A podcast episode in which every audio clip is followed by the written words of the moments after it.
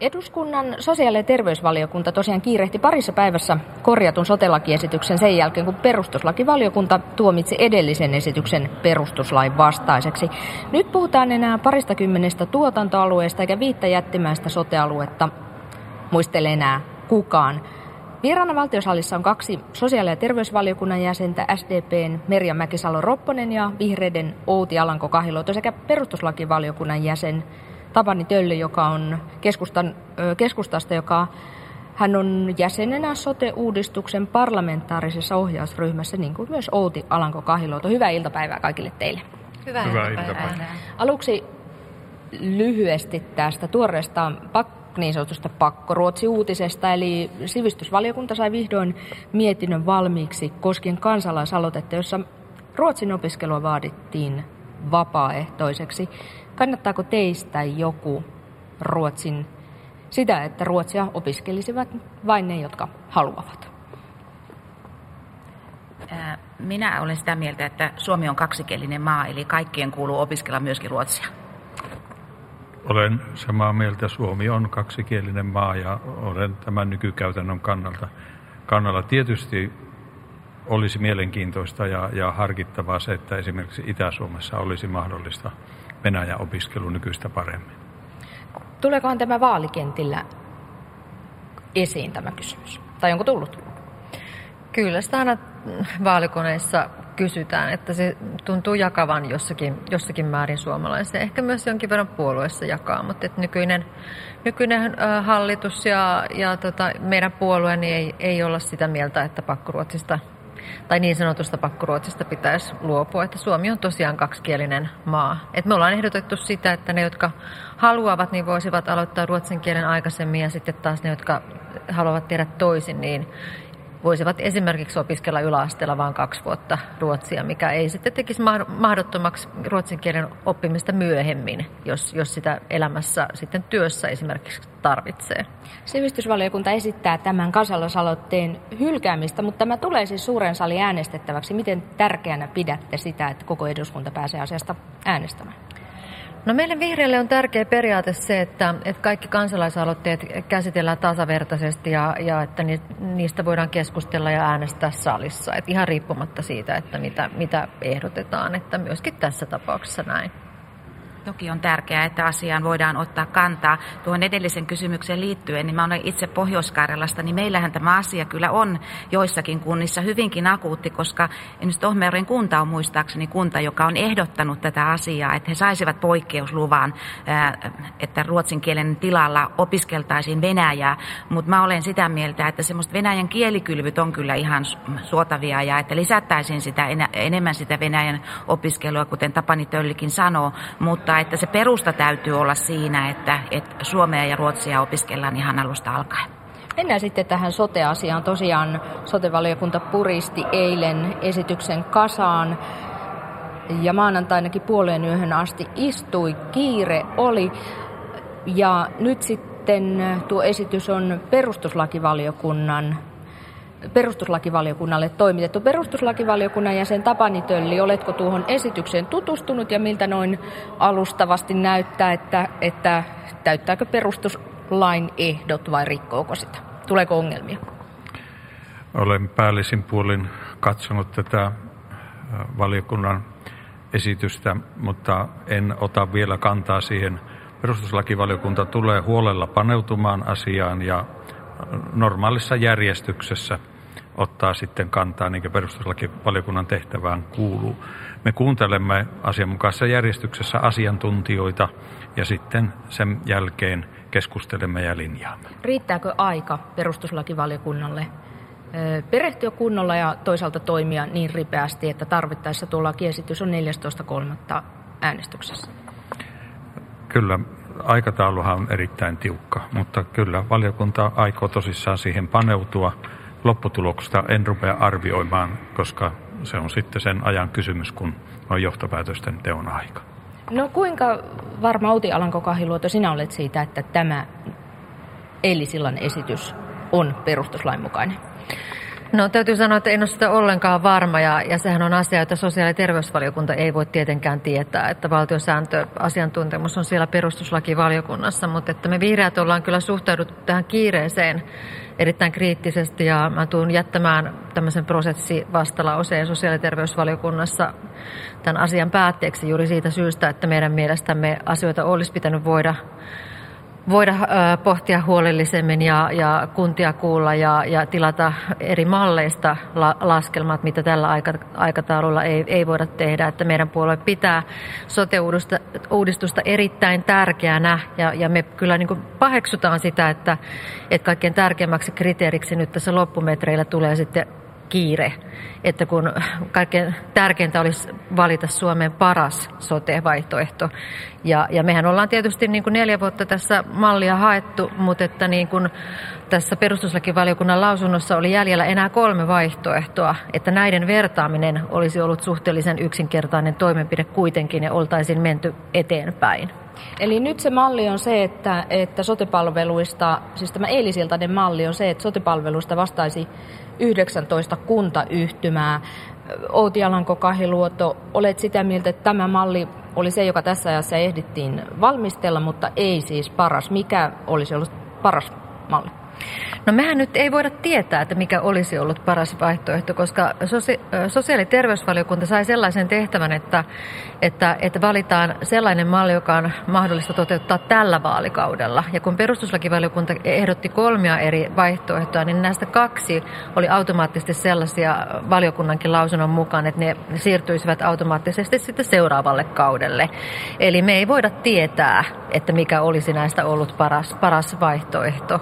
Ja se on nyt tietysti kansalaisten kannalta hyvin valitettavaa. Ja valitettavaa on myöskin se, että, että käsittely ei ole erityisen avointa. Että kuntakohtaisia laskelmia ei ole julkistettu.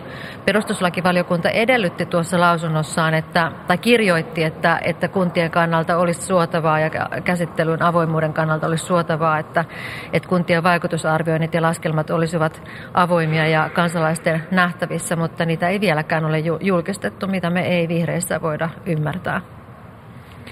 Perustuslakivaliokunta tulee luonnollisesti kiinnittämään huomiota niihin asioihin, mitkä, mit, mitä oli esillä tässä viime viikkoisessa lausunnossa, eli, eli kansanvaltaisuuteen, eli, eli kuntalaisten itsehallinnon näkökulmaan, miten se toteutuu. Ja toinen suuri kysymys on rahoitusperiaate. Millä tavalla se rahoitus on ratkaistu ja miten se vaikuttaa kuntakohtaisesti. Nämä, nämä on ne suuret kysymykset. Miten Merja Mäkisalo-Ropponen kuntalaisen kuntademokratia, kuntalaisten tasavertaisuus, kuntien itsehallinto tässä mallissa toteutuu? Ne on tosi tärkeitä asioita ja perustuslakivaliokunta sitten arvioi niitä, mutta minulla on suurempi huoli näistä ihmisten palveluista, kansalaisten palveluista. Mun mielestä tätä asiaa ei voi enää siirtää eteenpäin, koska kansalaisten perustuslailliset oikeudet saada sosiaali- ja terveyspalveluita eivät tällä hetkellä toteudu. Ja sen takia minä todella toivon, että tämä asia etenisi ja me saisimme tämän, tämän, tämän lain valmiiksi sillä tavalla, että, että me pystyttäisiin tuolla alueilla nyt lähtemään sitten kehittämään näitä asioita. Pohjois-Karjalassa ollaan tämän, tämän mallin mukaisesti lähdetty jo vähän etukenossa tekemään työtä. Me ollaan jo kaksi vuotta siellä rakennettu niin sanottua Siun sote-mallia, jossa on lähdetty sekä kuntalaisten että työntekijöiden kanssa miettimään, että miten Pohjois-Karjalan sosiaali- ja terveyspalvelut voitaisiin järjestää paremmin kuin ne nyt ovat. Ja, ja nyt monet työntekijät, jotka tätä mallia ovat siellä olleet rakentamassa, niin heiltä on tullut se viesti, että päättäkää nyt jotain, että hyö pääsee niin kuin jatkamaan tätä asiaa. Ja minä olen saanut myös kansalaista niitä palautteita, että päättäkää. Kaikkein tärkeintä, että te päätätte jotain, että me tiedämme, että mikä meidän sosiaali- ja terveydenhuollon tulevaisuus on. Et ei ole niin tärkeää, onko se kaikista paras malli, kunhan se on riittävän hyvä ja se saadaan voimaan. Tapani Tölli. Nyt, nyt tämä valmisteluaika, joka kaiken kaikkiaan tässä kokonaisuudessa on, on aika lyhyt. Me aloitimme viime keväänä. Ja sen jälkeen on tapahtunut paljon. Voisi sanoa, että kun tarkastelee koko maata ja alueita, niin seisovat vedet ovat lähteneet liikkeelle. Ja se on suuri asia, että vallitsee suuri yksimielisyys siitä, että uudistus on välttämätön. Ja uudistuksen peruslinjatkin ovat, siitäkin on yhtenäinen näkemys, että nyt tarvitaan kuntaa suuremmat toimijat. Ja miten tämä hallinto ratkaistaan, on sitten kysymyksensä, joka, jonka kimpussa me olemme nyt. Ja toisaalta jo tässä tilanteessa esimerkiksi Etelä-Karjalan eksotehan on syntynyt vapaaehtoisesti ja mikään ei estä sitäkään. Mutta totta kai nyt pyritään kestävään ratkaisuun ja, ja edetään tässä meidän prosessin mukaan pala kerrallaan niin kuin pitää tehdä. Ja siis ulkopuolinen asiantuntija-arvio oli varsin positiivinen. THLn tutkimusprofessori Markku Pekurinen ö, kommentoi esitystä siltä pohjalta, mitä julkisuudessa on kerrottu, että tämä on selvä muutos parempaan, koska koska järjestämisvastuu siirtyy parilta sadalta kunnalta, kunnalta 19 tuotantoalueelle ja nimenomaan se periaate, että perusterveydenhuolto ja erikoissairaanhoito ovat samoissa käsissä. Raha voidaan siirtää erikoissairaanhoidosta terveyskeskuksiin, jolloin ongelmiin pystytään puuttumaan aikaisemmin. Outi Alanko-Kahiluoto, halusit jotain sanoa? Joo, no nimenomaan. Että kyllä mäkin uskon, että kun tehdään, tehdään tota uudistus, niin se on varmaan parempi kuin tämä nykytilanne, jossa kansalaisten hyvinvointierot ja sa- sairastavuuserot niin koko ajan kasvaa vaan. Mutta että meillä vihreällä on huoli siitä, että jos valmistellaan hätä, hätäisesti, niin käy samalla tavalla kuin edellisellä kahdella kerralla. Eli täräytetään lujaa Audilla siihen tota, perustuslaki ladon seinään ja sitten se vauhti tyssähtää siihen. Että meillä on valitettavasti niin No, tällä vaalikaudella aika vähän aikaa jäljellä, että sen takia me oltaisiin toivottu, että, että sosiaali- ja terveysvaliokunta voisi tehdä hu- vähän huolellisempaa työtä ja voitaisiin julkistaa nämä luvut, joita perustuslakivaliokunta edellytti jo viime kaudella. Et nyt kun toimitaan toimitaan tavalla, joka kuitenkin todennäköisesti on sitten jälleen ristiriidassa perustuslain kanssa, niin me ensinnäkin hidastetaan asian käsittelyä siellä perustuslakivaliokunnassa ja sitten vaarannetaan itse asiassa juuri nämä kauniit tavoitteet, joista kollegat tuossa puhu. Vihreälle sote-uudistus on tosi tärkeä ja sen takia me halutaan, että tästä tehtäisiin hyvää työtä ja varmistettaisiin se, että esitys voi varmasti mennä läpi. Tuota niin, tässä esityksessä, eilisiltaisessa esityksessä tipahtivat kokonaan pois viisi sote-aluetta jättimäistä yliopistosairaaloiden ympärille koottua sote-aluetta ymmärtääkseni sen vuoksi, että katsottiin, että näillä tuotantoalueilla kunnan ääni paljon paremmin kuuluisi, kun jättimäisellä sote-alueella se kuntademokratia paremmin toteutuisi. Tapani Tölli parlamentaarisessa ohjausryhmässä noita sote-alueita haluttiin. Miksi ne alun perin haluttiin ja mitä nyt menetetään, kun niitä ei tule? Siinä oli keskeinen ajatus silloin alun perin, että näillä on semmoinen tuota, tämän järjestämispäätöksen yhteydessä myöskin tämmöinen koordinaatiovastuu. Ja vastuu siitä, että tämmöinen turha kilpavarustelu tuotantoalueiden kesken pystyttäisiin tasoittamaan ja tietyllä lailla sitten sen järjestämispäätöksen sisällä, että kansalaisten palvelut ovat kohtuullisen yhdenvertaisesti saavutettavissa kyllä nämä perustuslailliset ongelmat olivat jo alun perin näkyvissä. Ne eivät putkahtaneet yllättäen. Ja niitä myöskin eh, nimenomaan sosiaali- ja terveysministeriön lainoppineet pyrkivät ratkaisemaan ja oli, oli tiivistä keskustelua valtiosääntöoikeuden asiantuntijoiden kanssa, mutta kokonaisarvionhan tekee varsinaisesti vasta sitten perustuslakivaliokunta niin kuin teki ja, ja eh, esitti lausuntonsa. Tässä yhteydessä ehkä on syytä nostaa esille myös se, että joka tällä aikataululla ei ole ollut mahdollista arvioida, on se perustuslain mahdollistama kuntaa suuremmat itsehallinnolliset alueet, jolloin puhuttaisiin eh, todellisesta maakuntaa itsehallinnosta. Ja tällä aikataululla sen käsittely ei ole ollut mahdollista. No jos niitä, tai kun niitä sotealueita, viittä jättimäistä sotealuetta ei tule, niin miten estetään se tuotantoalueiden välinen kilpavarustelu, josta Tölli puhui? Merja Mäkisalo-Roppanen. Se on tehtävä yhteistyön kautta. Ne alueet on ikään kuin velvoitettavakin tekemään yhteistyötä, koska se ei ole järkevää todella, että joka alueella on sitten kaikki vaativat palvelut, vaan on pakko jotain keskittää. Ja se on nyt tapahduttava sitten yhteistyön kautta, koska ei tule niitä viittä aluetta, isompaa aluetta. Ministeri, peruspalveluministeri puoluetoverisi Merja Mäkisalo-Ropponen, niin Susanna Huovinen, siis ministeri, sanoi kesäkuussa, että silloin kun näistä viidestä sotealueesta vielä puhuttiin, että viittä konetta on helpompi ohjata kuin 200, mutta miten todella sitten ohjataan 19 konetta, miten ministeriö sen tekee?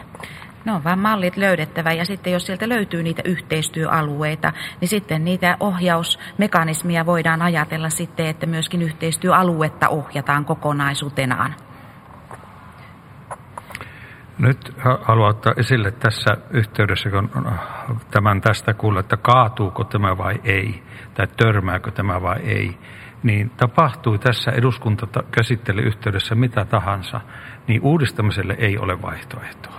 Niin tämä, tämä ei voi muuta kuin kaatua eteenpäin. Tässä on va- valtavasti tehty työtä ja siinä mielessä tässä, tähän pitää suhtautua sillä tavalla, että meillä on vastuu. Mm. Ei, tämä ei voi jäädä siihen tilanteeseen, että niin sanotusti putoaa kinttaat pölkylle ja sitten jätetään silleen. Tämä uudistus on tavalla tai toisella edettävä niiden peruslinjausten mukaan. Tuosta rahoituksesta, johon perustuslakivaliokunta myöskin viime viikolla puuttui, siis siihen, että, että perustuslakia vastaan ja kansalaisten tasa-arvoa vastaan sotii sekin, että sote-uudistus toisi joihinkin kuntiin erittäin kovat veronkorotuspaineet. Miten tämä ongelma tuossa eilisiltaisessa esityksessä ratkaistiin? No tämä lausunto, jonka me annettiin perustuslakivaliokunnalle arvioitavaksi, niin sehän ei ole julkinen. Eli en voi sitä, sitä kommentoida, mutta että me vihreät ollaan nimenomaan sitä, sitä mieltä, että, että kun nämähän on hirvittävän tärkeitä kysymyksiä kunnissa, niin nyt pitäisi kyllä tämän niin kuin sosiaali- ja terveysvaliokunnan lausunto perustuslakivaliokunnalle olisi hirveän tärkeää julkistaa ja sitten samoin ne laskelmat, ne luvut, joista kuntien kohtalo nyt sitten riippuu. Että tämä on hirveän poikkeuksellinen käsittely hirveän poikkeuksellinen käsittelyaikataulu ja se puoltaisi nimenomaan näiden niin kuin lukujen julkistamista, vaikka, vaikka se ei ole tavanomaista silloin, kun asiat on kesken valiokuntakäsittelyssä, niin juuri nyt se olisi erittäin perusteltua. Et me vihreätkin pidetään tosi tosi tärkeänä sitä, että saadaan sote-uudistus tehtyä. Ja on samaa mieltä Tapani Töllen kanssa siinä, että, että tällä kaudella, kun on ollut useampia sote-työryhmiä, niin koko ajan on edetty parempaan suuntaan. Turhaa työtä ei ole tehty. Et nimenomaan tehty tarpeellista ja hyvää työtä. Mutta että kun ratka ratkaisu on, on ö, lähellä, niin sen ei saisi antaa sitten kaatua siihen, että ei, ei toimita, että toimitaan ikään kuin hätäisesti tai otetaan vääränlaisia kriteereitä. Ja sitten myöskin, niin kyllä mä uskoisin nyt tässä vaiheessa, että kun me ollaan parlamentaarisesti edetty tällä kaudella, kaikki eduskuntapuolet yhdessä kohti ratkaisua, niin kyllä mä uskon, että vaikka vaalit olisi lä- niin kuin välissä, niin mä uskon, että me saataisiin se paras mahdollinen malli yhdessä valittua myöskin vaalien jälkeen, ihan yhtä lailla kuin nytkin. Julkisuudessa on puhuttu, että kokoomus ja vihreät ovat jarrutelleet tätä. Merja Mäkisalo-Ropponen, minkälainen tunnelma siellä sotevaliokunnan istunnoissa on ollut? No yhdessä me on tätä joka tapauksessa tehty ja tuotos mm. on yhteinen. Mm. Sen minä voin kyllä ihan mm. tässä sanoa. Nyt jatkon kannalta ja tämänkin hetken tilanteen kannalta on erityisen tärkeää, että tässä ei ruvettaisi kovin paljon puolueiden välillä kisaamaan. Tietysti henkilökohtaisesti kun on oppositiossa, niin tässä olisi monellakin tapaa herkullinen tilanne, mutta nyt on niin isosta asiasta kysymys, että tässä pitää nähdä se yhteinen tavoite. Mä oon ihan samaa mieltä juuri, juuri tästä, että on yhteinen, yhteinen ta- tavoite ja meidän niin kansanedustajien velvollisuus on tehdä mahdollisimman huolellista ja hyvää työtä valiokunnissa, erilaisissa työryhmissä. Ja mun mielestä minkälaiset ulkoiset paineet ei saa estää sitä, eikä myöskään yksittäisten ministereiden tai puoluejohtajien henkilökohtaisen niin kuin kunnian tavoittelu ei saisi estää sitä huolellista ja hyvää työtä. Kerro vielä Tapani Tölli, koska sote-uudistus on voimassa? Uusi sote-järjestelmä? Milloin se on voimassa, niin se tavoitteenahan on alun perin ollut, että 2017. Ja se on mahdollista, tuli se sitten tämän vaalikauden aikana tai ensi vaalikauden aikana, mutta en lähde nyt arvioimaan sitä. Tavoite on nyt tietysti yhteinen tavoite, että mahdollisimman nopeasti ja katsotaan, mihin tämä kokonaisuus riittää. Toivottavasti riittää pitkälle. Kiitos oikein paljon kansanedustajat Tavani Tölli keskusta, Merja Mäkisalo-Ropponen SDP ja Outi Alanko Kahiluoto Vihreistä. Siirretään hetkeksi vielä Pasilaan.